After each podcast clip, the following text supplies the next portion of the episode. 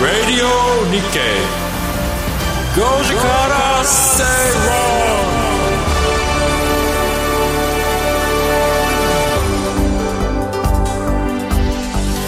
松園。あこんにちは。松園克樹です。こんにちは。アシスタントの八木ひとみです。そして火曜日のパートナーはキャインの天野博之さんです。キャイン天野ひろゆきです。お願いします。よろしくお願いします。今ね松園さんがイヤホンをつけましたんで、はい。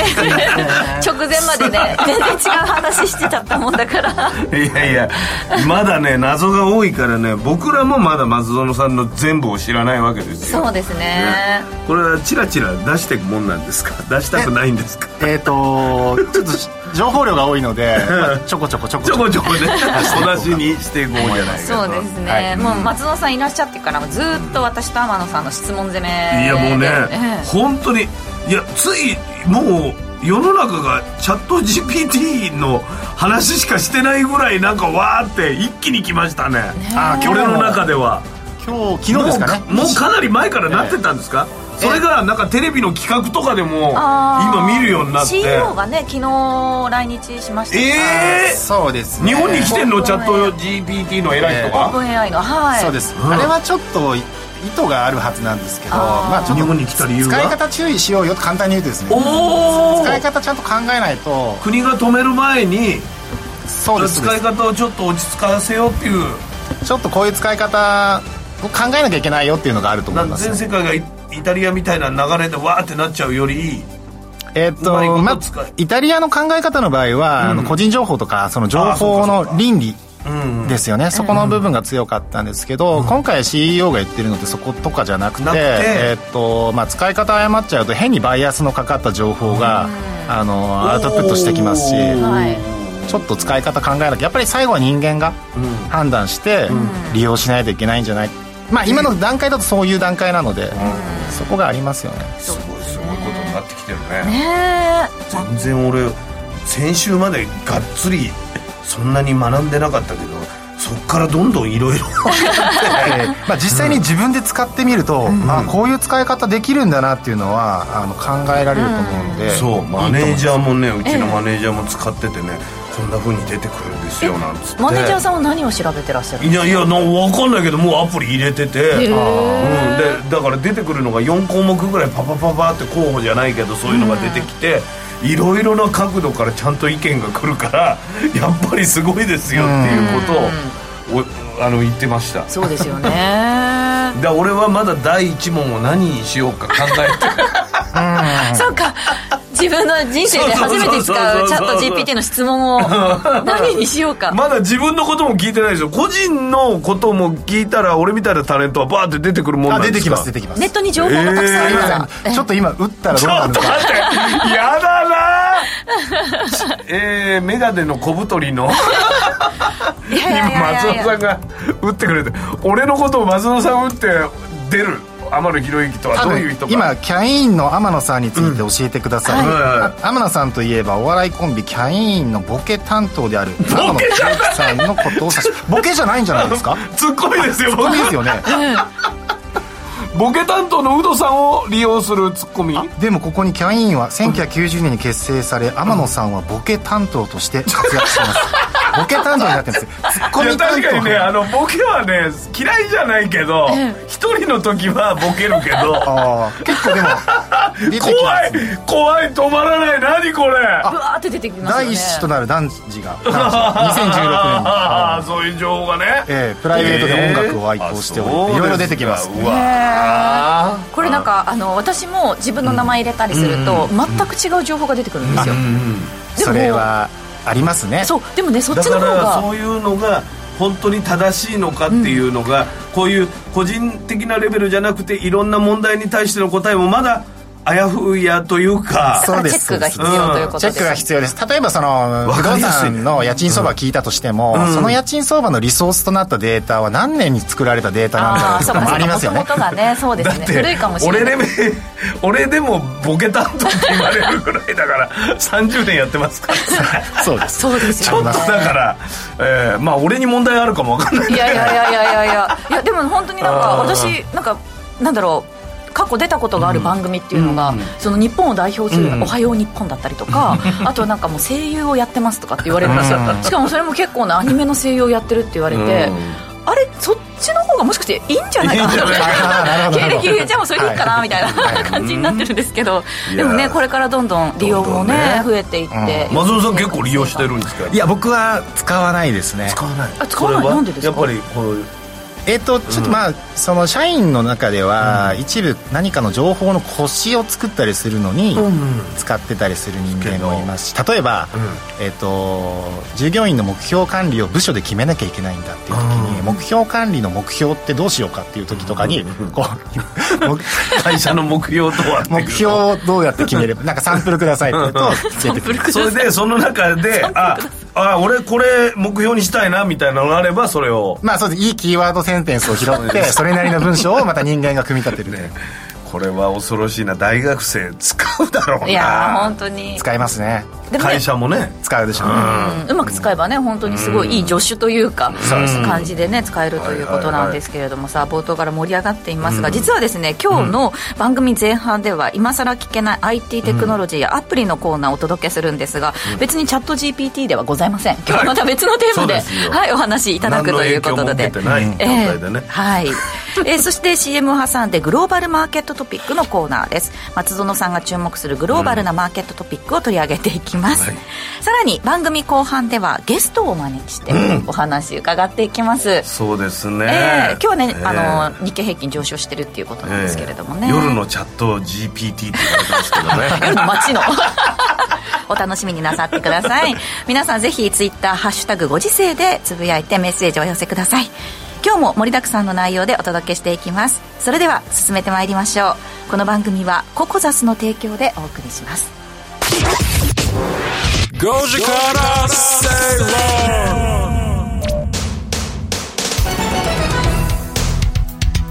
ラジオ日経5時から正論をお送りしています。この時間は今更聞けない IT テクノロジーやアプリのコーナーです。さまざまなテクノロジーどんどんね出てきて、さっきもお話ししましたが。本当全部知りたいこういうの。ね便利にはなってるんですけどそうそうついていくの大変ですよね。もうだんだんね乗り遅れてもしょうがないかなって思うようになり始めてるけど。はい、うん。え今日はですねあのもうちょっとこう身近なエンタメの方に入っていこうと思いまして、それなら得意分野か？はい今日のお話は VTuber についてということですね、まあその VTuber 共演こうしたことある 2D あありますか？ありますあります。VTuber と共演ですね。これどう。どうやって共演あのするんですか？ね横並びで僕はそのままあのー野面で映るんですけど背景がブルーバックだとかグリーンバックになっててここで動くんですよ。でもう画面で撮ったらもう入ってるわけ VTuber の人が。それでもう会話も自然にロスなくできるし笑顔とかそれぐらいはあのもう体が連動してんだよね。へえそう。でえー、嬉しい？キャイーンとか言って なんかやってもう共演してますよこれで共演がもうできるんだ。あれさすごいのは自宅にいながらにしてできるってことでしょテレビ出演ができるってそういうこと。それでとか VTuber でコンサートとかフェスとかをやっててやってますね。それがみんなの何百え？何十万人とか何百万人？わかんないけど見てる人たちがあのやってる本人は自宅でやる。なるほど。やってますやってます。自宅で踊って、在宅勤務できる。在宅でもやってますし。うん。へえちょっと変わった例でいくと VTuber の中だとストップリ、えースストトブストロえーストロベリープリンス。は、えーまあ男性のアイドルユニットなんですけど、はいはい。アニメの顔を。おしてるんですか？えーそうですね。アニメの顔をしてて、はい。えーそこで、えーとまあ歌を歌ったりするんですね、ちょっと変わってるんですけど彼らの場合リアルのライブもやってるんですよ。リアルのライブは顔がもう丸見えなんですご自身たち出演のライブ。へえ東京ドームとかでもまあ5大ツアーちょっと5大ツアーやってた2.5かな次元の世界観とそうですね。ちょっと近いのかな、そうです。ら彼は握手会と、えーライブだけはリアルでもう出してますね。それ以外は全部もうか隠される。ライバルがアニメ版みたいになりそうだね。自分の生版とアニメ版とすごい熱狂的ですよね。あまあ、その VTuber っていうのは 2D とか 3D とかのアバターを、まあ、自分のキャラクターを設定して、えー配信動画配信プラットフォームを使って配信してる人たちなんですけど、うんそうですね、はい。であの2016年とか、それぐらいからその絆愛さんっていう、あの YouTuber の方が始められたのがきっかけだと言われてますけどじゃあもう概念は日本から生まれてるって日本から生まれてますね。すごい。やっぱアニメの発は日本すごいですね。土壌がねしっかりできてるんですかねそういう。そもそもの土壌っていうのがやっぱりもうしっかりできてますよね。ゲームであったりアニメの文化っていうのが日本の中にはあったので。世界で見てるアニメがかなり日本ですもんね。また。ちょっと今アメコミとアニメかも負け負けてたりしてますけど。ちょっとすごいのが出てますよね。でも確かに。えうん。そうですね。だからその発発生する背景に私が思うには、その1990年代後半。ー、90年代90年代後半ですね。大体インターネットのあの、まあ、だいぶ普及しだした時に、MMORPG っていう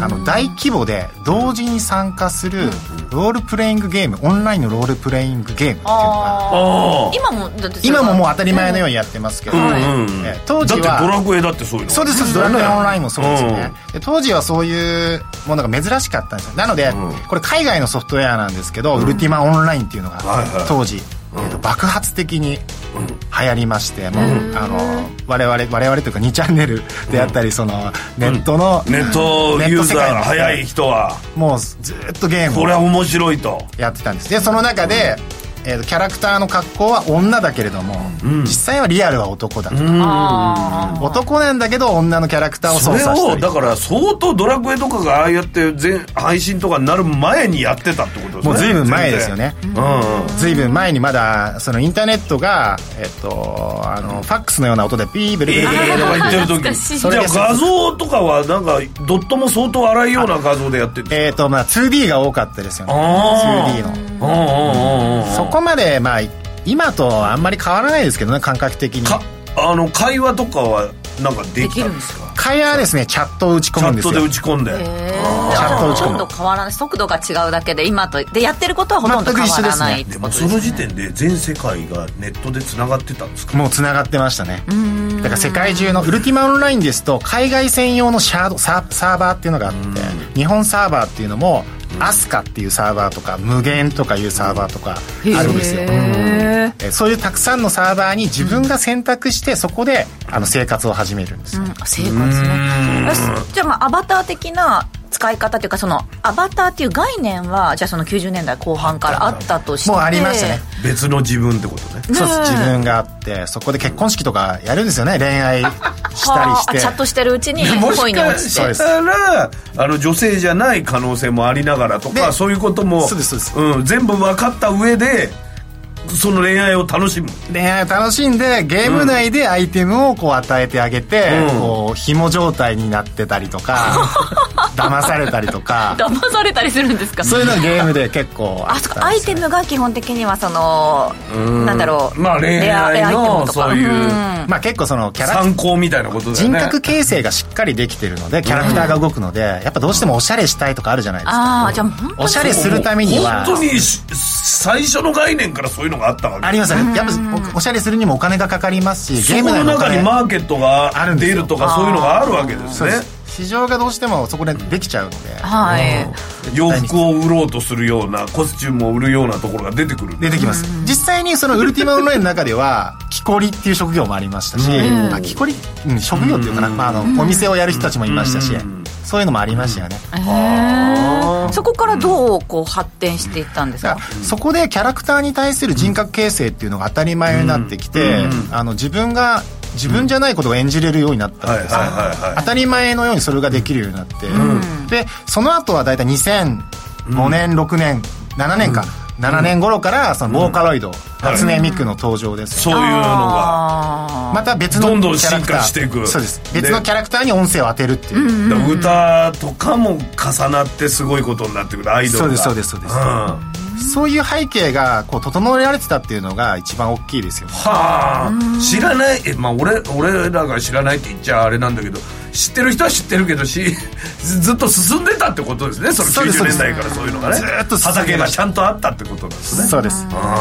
今とあんまり変わらない。ただそのスピードだったりとか、あとは声優さんのアイドル化とかそういうのもあるのかな。ああそういうのもねそういうのもありますね。ね。ね。声だけで勝負っていうのもそう今だからアニメがあって実はその声優さんがステージやったりとかしてるのってちょっと近いですよね、そうですよね。考えがね。逆みたいなね、それの、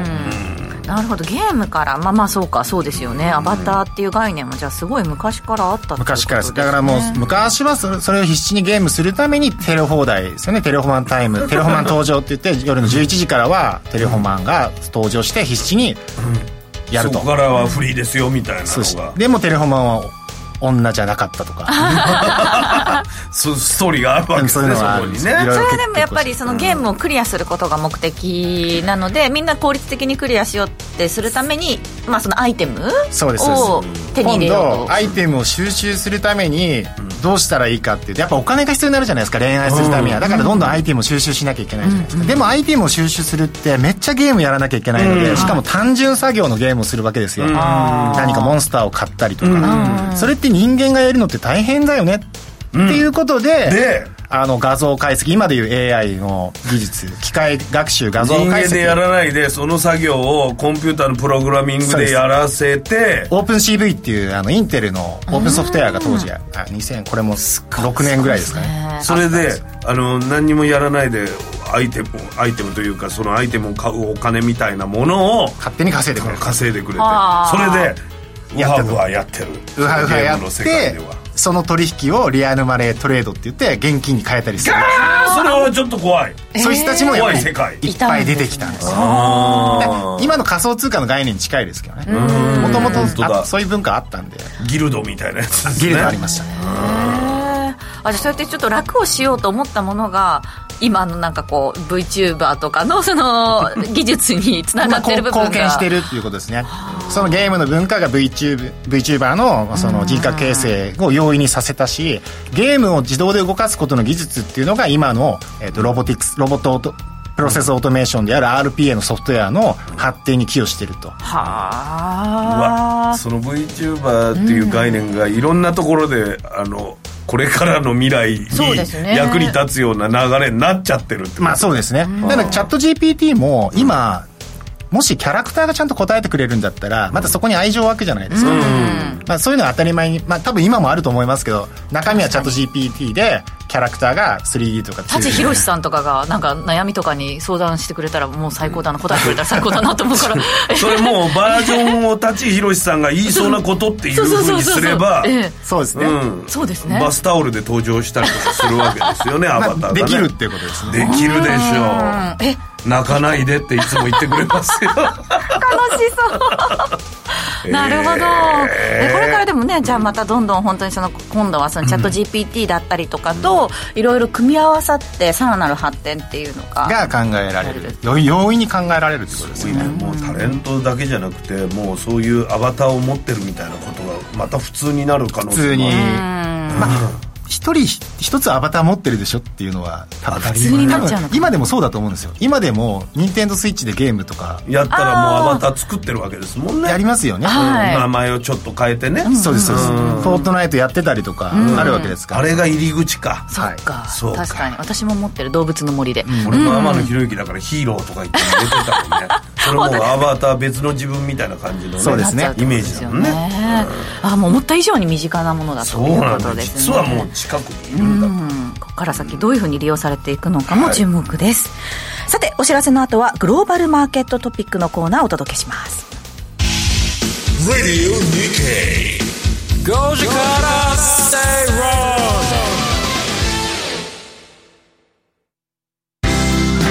人生100年時代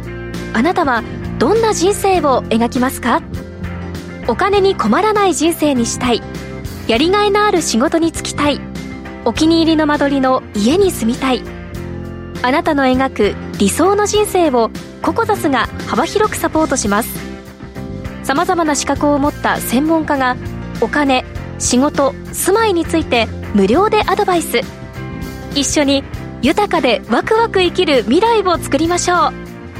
詳しくは番組ウェブサイト右側のバナーからココザスホームページをチェック。マンスリーポッドキャスト番組耳で聞く後藤達也ノート配信スタート。経済をわかりやすく面白く偏りなくをモットーに取材活動を行っている経済ジャーナリストの後藤達也さんが世界の経済の潮流とキーワードを解説します。詳しくはラジオ日経のサイトポッドキャスト一覧をご覧ください。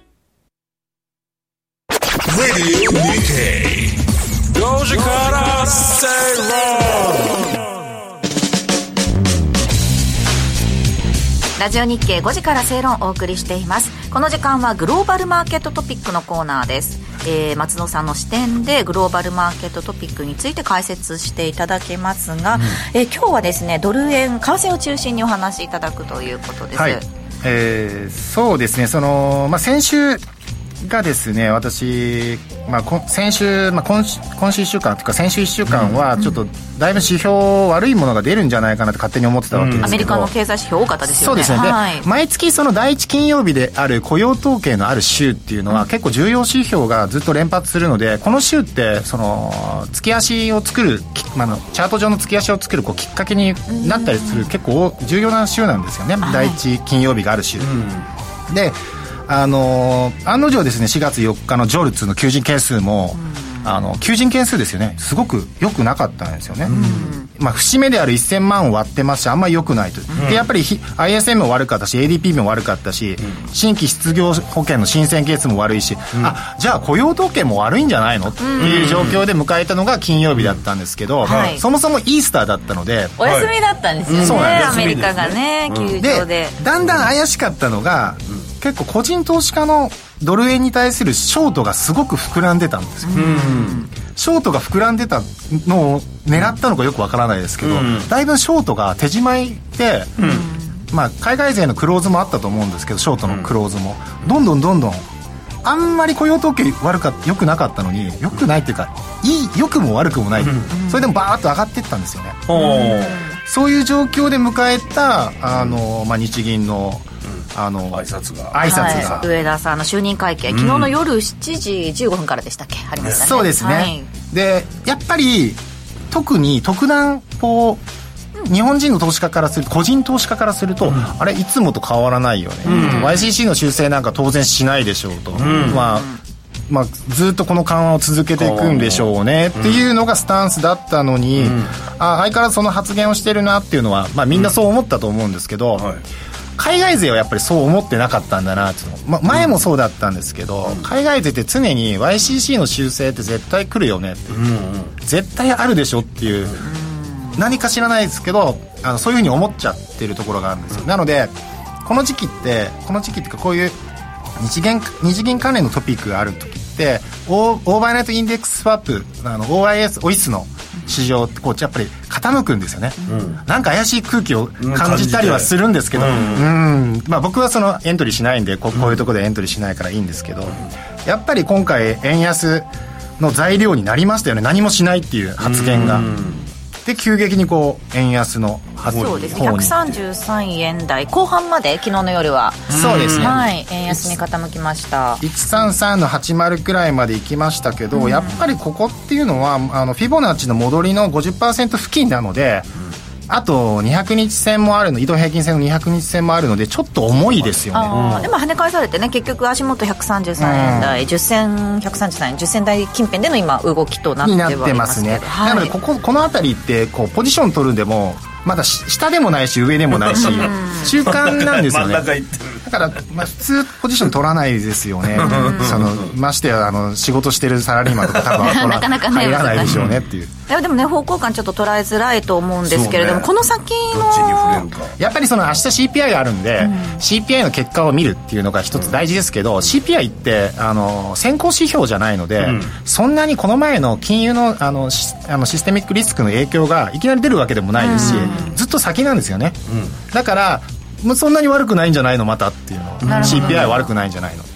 むしろちょっといいかもしれない。だから円安要因になる可能性もあるぐらい見といた方がいいんじゃないですかとは思ってます。ね、そういった為替の動きで一方でその株に関してはアメリカ株はどんな見方をされてそのます、ナスダック100に特にあの注目してるんですけどナスダック100の中でもナスダック100指数を引っ張ってるのと GAFAM ですよね、まあ、ずっと GAFAM が引っ張ってるんで、アメリカのリセッションがたとえ起きたとしても、 GAFAM はグローバルに展開してる企業ですので、いろんなリスクヘッジが勝手にできてるはずなんですよ、まあアメリカだけじゃなくて全世界にもうこんだけ張り目がなされてたら悪い、ですね。アメリカが悪くてもリスクヘッジができてると、まあ、若干確かに悪くはなるでしょう。なるけども むしろそこが終わったら今後のテクノロジーどうなるのよ。大変ですよね。ででもそれでも、うん。やっぱり金融不安っていうのはこの前発生しているわけで、はい。非えーの非製造業部門に対する求人ってどんどん減ってる、あのこの前インディードっていう求人アメリカのインディードも、インディード社自らが2000人とかもう。レイオフしてますし、うんうん。まあちょっと数値的に良くない状況まだ続くでしょうから、しばらく見極めそして金融不安に関して言うとあのファーストリパリリパブリック銀行に対する支援策っていうのは、預金を200億か300億ちょっと忘れましたけど、複数行が協力して銀行にお金を預けましょうって言ってるものが7月か8月ぐらいで期限を迎えるんでまたそれが来たら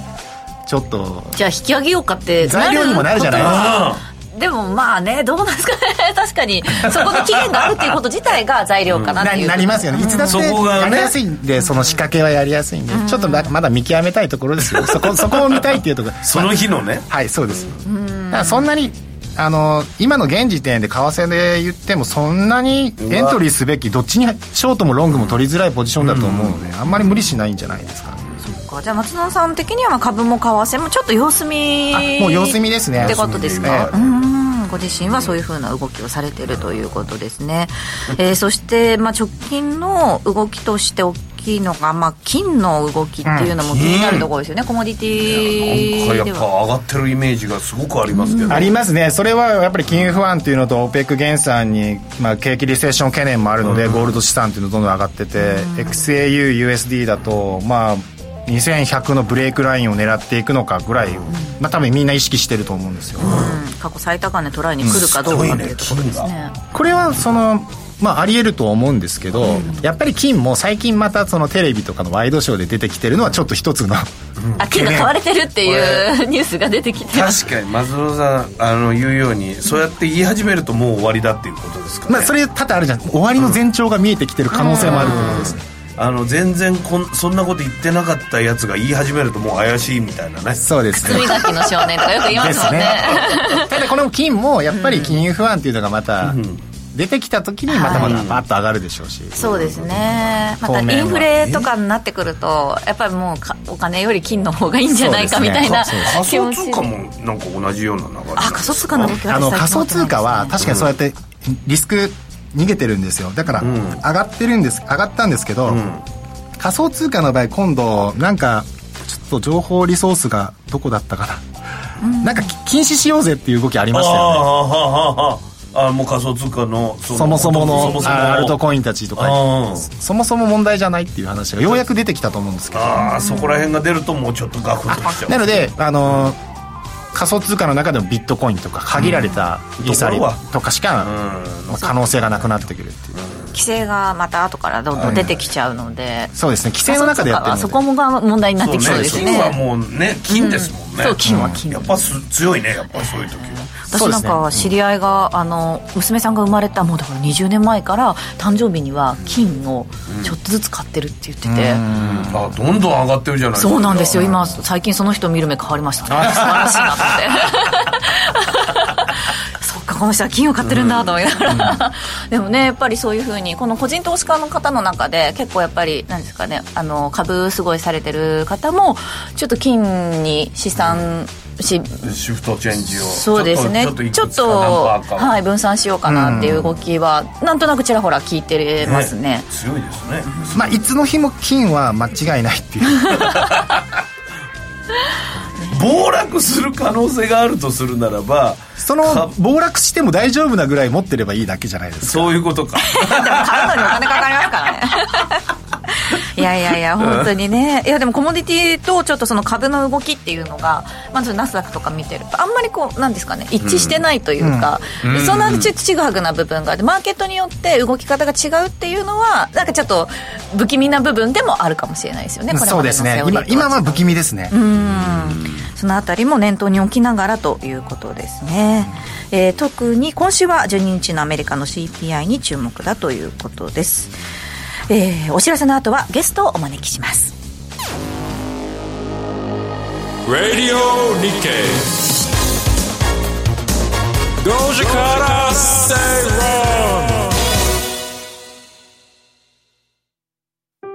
論ラジオは一方通行ではありません。パーソナリティと聞いているあなたの心が合わさってその瞬間に合う心地の良い世界が作られていますあなたが気分を上げたい時やリラックスしたい時、ちょっと寂しい時やぼーっとしたい時など、その時の気持ちにぴったりな音や声を準備してあなたをお待ちしています。ラジコはどんな時も居心地の良い場所でありたい。聞く場所が家だって移動中だって海や山でもあなたが耳を傾けるだけでそこが一番の場所になるように。心が整えば、今日も明日もきっといい日になる。さあ、心地の良い声を浴びていきましょう。世界を広げる音がある。ラジコ。5時から正論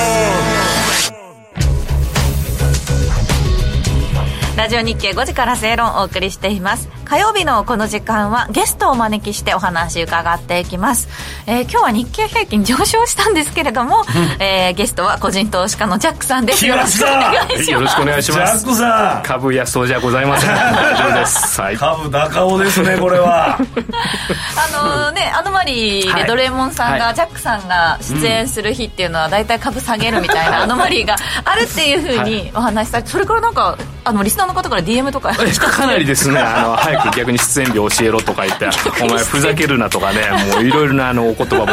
やっぱラジオの影響力大きいななんてね思いながら。はい、あの先週から過ごしておりましてもう祈る気持ちで。今日の日はどうなるかと。もうお願いお願いみたいなっていう形で今日ね300円近く上昇しますからね。もう2万8000円、ま、マジか。はい。ということで、えー、ジャックさんですが今日のテーマがですねテーマっていうんですかね。なんかジャックさんもコーナーみたいなのができたみたいで、このジャックさんが出る時このゲストのコーナーは、ジャックの無料注目銘柄案内所っていう テーマらしいです。なんか響きがねなかなか。歌舞伎町とか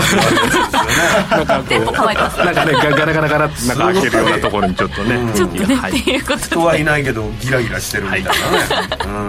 い や今日もねいろいろ個別銘柄に関してお話伺っていきたいんですがまずは全体相場の感じからちょっと見ていきたいと思います。先ほどもお伝えしましたが火曜日の今日289円71銭のプラスということで日経平均また2万8000近く2万7923円37銭で、えー、今日終えているんですが松田さんまず日本株に関してはざっくりとどういうふうに見てらっしゃいますか？あの今日まあ、話題になってましたけどバフェットの話出てましたよね、商社に対して今2020年頃から彼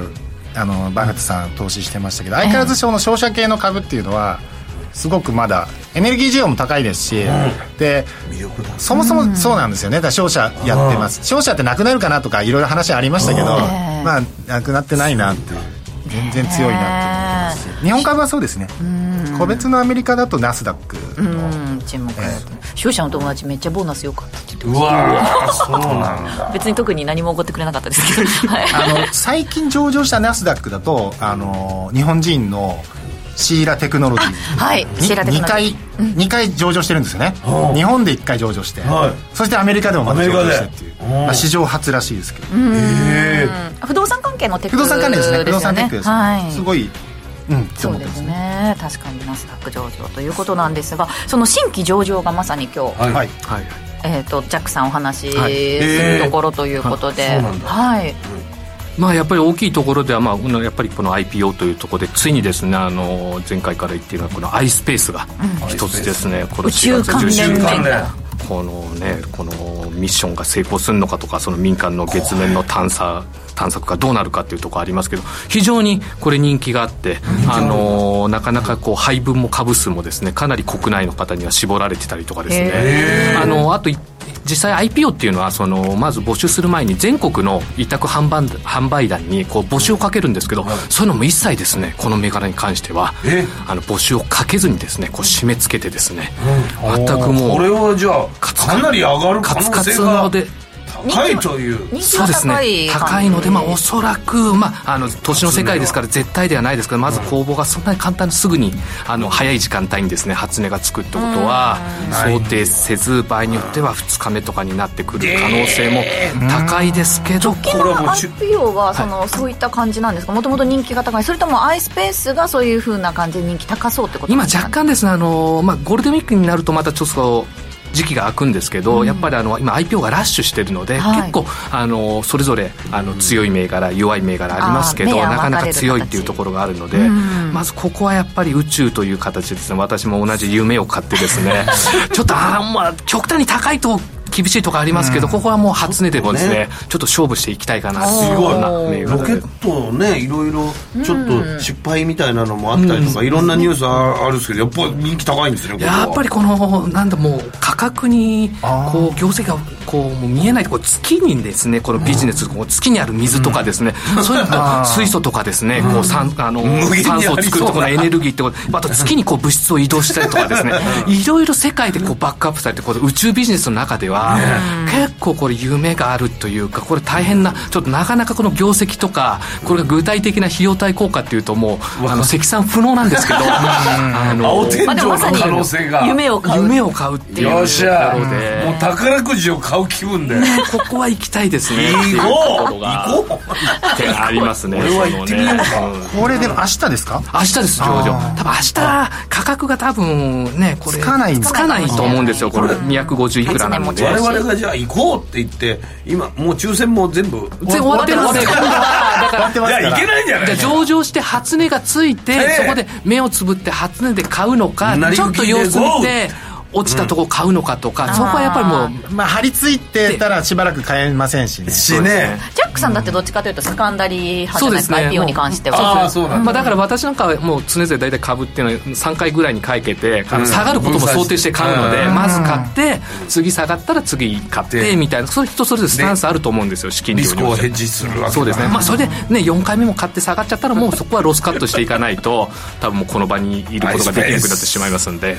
明日注目だな。そうですね。4月12日上場予ただ投げるような株主が入ってインキュベートファンド3号そうですね。そういったやっぱりこう多少のね売り圧力とかがあるとだからそこをどうするかっていうところの読み合いもありますし。TBS さん入ってるんですねこれ。そうですね。やっぱりだからそういった関連企業みたいなところの逆に株を買っていくというね。そういうのもね前前言ったようなその高砂熱みたいなそういった銘柄そこに投資してる方に行くっていうことですね、うん、やっぱり必ずこう目論見書とか出ると誰が株主がいるのかとか どういうような上場関係があるっていうのはそういうのをですねこう夜な夜な調べるっていうのが、さすがやっぱ仕事中にはさされず夜な夜な調べるってことですね。目論見書よく聞くようになりましたね。そうですよね。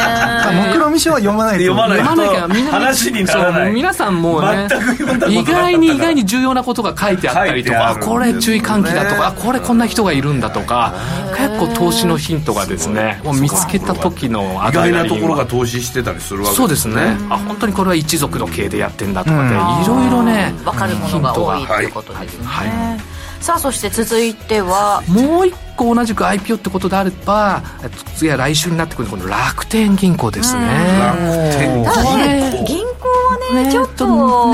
ね。で、うん、確かにそれで楽天銀行もこれ逆に、あのー、さっき言った全国の委託販売団の申し込みが大体人気あると70社とか90社ぐらいあるんですけどこれ今回30社ぐらいしかなくてちょっと人気がなくてまあいろいろやっぱその銀行のね今その評価っていうのがちょっと厳しいっていうところがあったところに今度は想定の目論見書の想定価格の条件を下げてきたんですね。この1700円ぐらいとかですね1800円なとここの1300円円から1400円までかなり下げた、それとあとその前身の前の住信の SBI の信託これも人気なかったんですけどこれあの初値が1000公募が1200円に1222円で今なぜかこう1544円まで上がってるってことがあるのでこの楽天銀行なんか逆に、まあ、あの楽天のホルダーの方とか応援してる方には申し訳ないんですけど、低いこう初値とかですね、そういうこうあと公募と同じぐらいであれば、ちょっと乗ってみるとちょっと2300そう円ぐらい。その値引きした部分っていうんですかね、その想定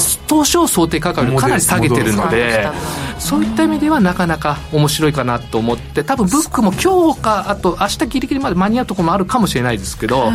そんなような状況なので、うん。っていうところ、ちょっとここは見てるかなっていうところがありますね。これ初年の PER ちょっと少ん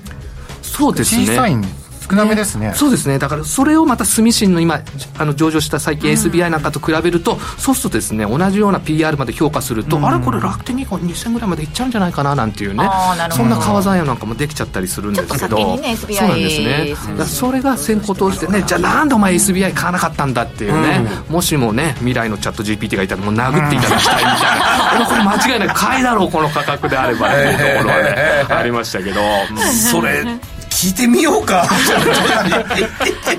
でもチャット GPT は今ネット銀行の PER を銘柄でごとに出してっていうとこれ2021年度の決算報告書から出してませんちょっとデータ古いですよね。なるほど。やっぱりそこの最新にアップデートがされないやっぱり俺がボケだっていうぐらいだからまだ精度が。みんな慌てすぎだ。慌てすぎ。まだそこまで精度いってないよと。じゃあもうね生身の夜のチャット GPT ちょっといろいろ聞いていきたいと思うんですけれども。汗かいてちょっとね情報収集しないとっていうところありますね、えー、目論見の、読んでって。いう、うん、読んで。はい。IPO 以外では何かそうです。あとまあ2銘柄ぐらい注目してましてまあ、一つはあの前回から言ってるようなあの、で株式分割によってねすごい買いやすくなるんじゃないかっていったところの、まあ、あもう円谷もまさしく、あのーそうなんですけどあとやっぱ大きいところでは、まあ、誰もが知ってる4661のオリエンタルランド。非常にこれやっぱりみんな200万も買えないよっていう人がいたのが、これ40万台で45万で。それでまだね。まあでも40万台まだちょっと高いですけどただこれをドキドキドキドキですけどこれをやっぱ3年間持っとくと100株でも優待もらえると、あとまあやっぱ夜の街。いやいやすみません。あの家族から非常にこの ディズニーランドディズニーシーの株主優待っていうのは非常に喜ばれますので。これ緩やかにまた上がっていくんじゃないのかななんて思って。まあ40万もきついよって言ったら今単元未満株で例えば50株だけ買ってみるとか。え？100株あれば優待がえっと3年後に一応もらえる長く持ってる S 株ですね。S 株ですね。あとは S 株買いもしくはちょっとなかなか40番もきついよっていう場合は そういった形にするかってやっぱオリエンタルランドはねやっぱりこう非常に人気があるというかさまざまなところで。どっかで夢を買うイメージ。そうですね。ね。夢がありますもんねあのランドは、ね。まあ、まさしく円谷なんかも、あのフィールディングスもやっぱりそれも30万ぐらいのが分割して19万ぐらいなところがドーンってこう上がってますからやっぱ買いやすくなるっていうのは一つあるし最後の分割直前の夜最後の引けでこうなんか S 株的にその、分割されるだけの株を買っとくっていう手法もありますし、ちょっとそんなような形でして考えていくとちょっと面白いかなっていうのがあるので今後もやっぱ分割っていうキーワードが出てきたら、あのもういつ分割するんだっていうところで見てその引けの最終日の権利日のところでこう仕掛けていくっていうのは手法としてありかなっていうところあります。分割買いオリエンタルランドはあのあれですね今年は40周年のイベント周年も月そうです数年もつくのでそれも言やっぱりですね、もういろいろなね局面なんかやりますよねそうですね。人間って。そうですね、人間でもやるんだから歌手でもね。そうですね、やっぱり周年っていうと弱いですね私なんかもね。さっきの高砂なんか100周年だからなんかやるでしょみたいな。100は1回だけだから。なかなか企業で予算化最初してないのみたいな新年度で予算するときにみたいな周年イベントやるでしょっていうね確かにそういうところありますよねあじゃあもう一銘柄。まあ、あとはですねやはりあの今最近やっぱその PBR1 倍割れっていうのが非常に着目してるっていうところがある中でやっぱ単なる1倍割れじゃなくてやっぱり配当利回りが良かったりとか、まあ、業績がちょっといいような、まあ、例えばその9930の北沢産業ってこれあの厨房関係業務用のこの厨房の器具なんですけどこれ2月ぐらいのこのフェスティバルなんかやるともう去年の倍ぐらいのこう人数が来てですね、結構新規で新しくやっぱね、まあ、まあ脱コロナっていうところもあろうかと思いますけど非常常にそれでまだいろいろショックがあっても下がってもこう上がっていくっていうですね。いいいいチャートもですねちょっとチャート的にも取り組みがしやすくて。あそうです。すごいそんな時価総額も。そうなんですよ、結構それでね。ここまで上がっても PBR0.7 そうなんです。だからその辺がやっぱ強みかなっていうところあるので、ここでまた何か計画が出たりとかですね。あとまたここで業績が、あのーそれぞれいいので、はい。またここで5月にまた少し出ると思うので、そういったところでまだあ3まず月期末そうですねそうですね。それでまたこう打診で入ってもいいですしちょっと下がればこうでもなかなか下がらないんですよね。だからもうそういう時はちょっと目をつぶってある程度の、ねまあ、これ100株買ってもあの3万円ぐらいですからあれですから、ねちょっとサラリーマンの小遣い、いあの1か月2か月我慢すれば皆さん買える金額だと思いますので、っていうところがありますので、まあ、そんなのは見てるっていうところはありますすごいねな。ちゃんとしてるな。もうあの遊んでるだけじゃないな。株式投資家ですからいやいやいやいやでもね皆さんねやっぱやっぱ盛り上がってらっしゃるのは、えっ、と夜の街に人気の夢の国の株主優待。株主優待は夜の街にも喜ばれるっていうところ結構皆さんに刺さってるみたいまあやっぱりそうなんでやっぱすごいですねディズニーランドディズニーシーの人気っていうのは。本当にまだだってこれから広いですもんね。あの「スター・ウォーズ」のああいうのとかも入ってきたりとかね多分するだろうからそうですね。だからねしかもランドでもお酒飲めるようになったとかで。そうですやっぱりあそうなんですね。はいそうなんですよ。C でしか飲めなかったのですずっと C 行ってたんですけどランドも飲めるようになったってことなのでね。その株主だよって言うとなんか響きがいいんでしょうかね もう皆さん「えー、すごい」みたいな。100株だけど株。主100株だけど。はい、ということで、あの、いろいろとお話しいただいたんですけれども、実際に投資をされる際の判断は、ご自身でしていただきますようお願いいたします。えーということで、本日のゲストは、個人投資家、ジャックさんでした。ありがとうございました。ありが。とうございました。スタートしました。13頭これからスタンド前に出てきますがやはりサイレンス鈴鹿。サイレンススタートしてすぐに先頭に立って逃げていくあの馬決して前を走らせず己の走りでレースを支配するあの姿に憧れる他人の顔色を見て愛想笑いをする毎日。自信が持てないために前に出ようとしない自分を謙虚という言葉で慰めている。そんな自分とは違うあの馬は人の目を気にするな。自分の思うがままに走るんだ。そう訴えかけているようだ。そうだ。自分の姿で走るんだ。遠慮なく。全力で。ラジオ日経。アイネス風神合輪。堂々逃げ切った見事中野騎手アイネス風神ダービー制覇。5時から正論5時から正論をお送りしています。あっという間にエンディングが近づいてまいりました。この番組はココザスの提供でお送りしました。えー、最後は天野さんが「行ってみっか!」って言ってましたけど。いやーね夢をね買いたいなとは思いますけどもね。そうですね。なかなかねなんかジャックさんの話し方がちょっとそうそうそうそうえそう。そう、アイスペースなんて全然持ってないけどなんかすごい興味出ちゃいましたね。宇宙のね。まあでもやっぱ自分が体験したり興味あるところじゃないと僕はややらなかったりしますね。本当にね。た例えばメキシコペソとかを買うにしたってメキシコ行ってその状況を知っておくべきだと思うんですよ。なるほど。いやもうそう思いますまさにあじゃあでも松野さんもじゃあジャックさん派ですよね。夜の多分まあ夜。実地調査してから インするっていう感じです多分。ね VTuber になって調べてんだと思うんですよ。いろいろね松野さんの別のキャラクターが。意外と足で稼ぐ派だったっていう感じですよね。ちなみにアルタンさんからもあのメッセージありましたけど目論見書では取引先もチェックすべきと、えー著名ファンドマネージャーさんがセミナーで話されていたということで、取引先までチェックされるということなんですかね。取引先もチェックしますね。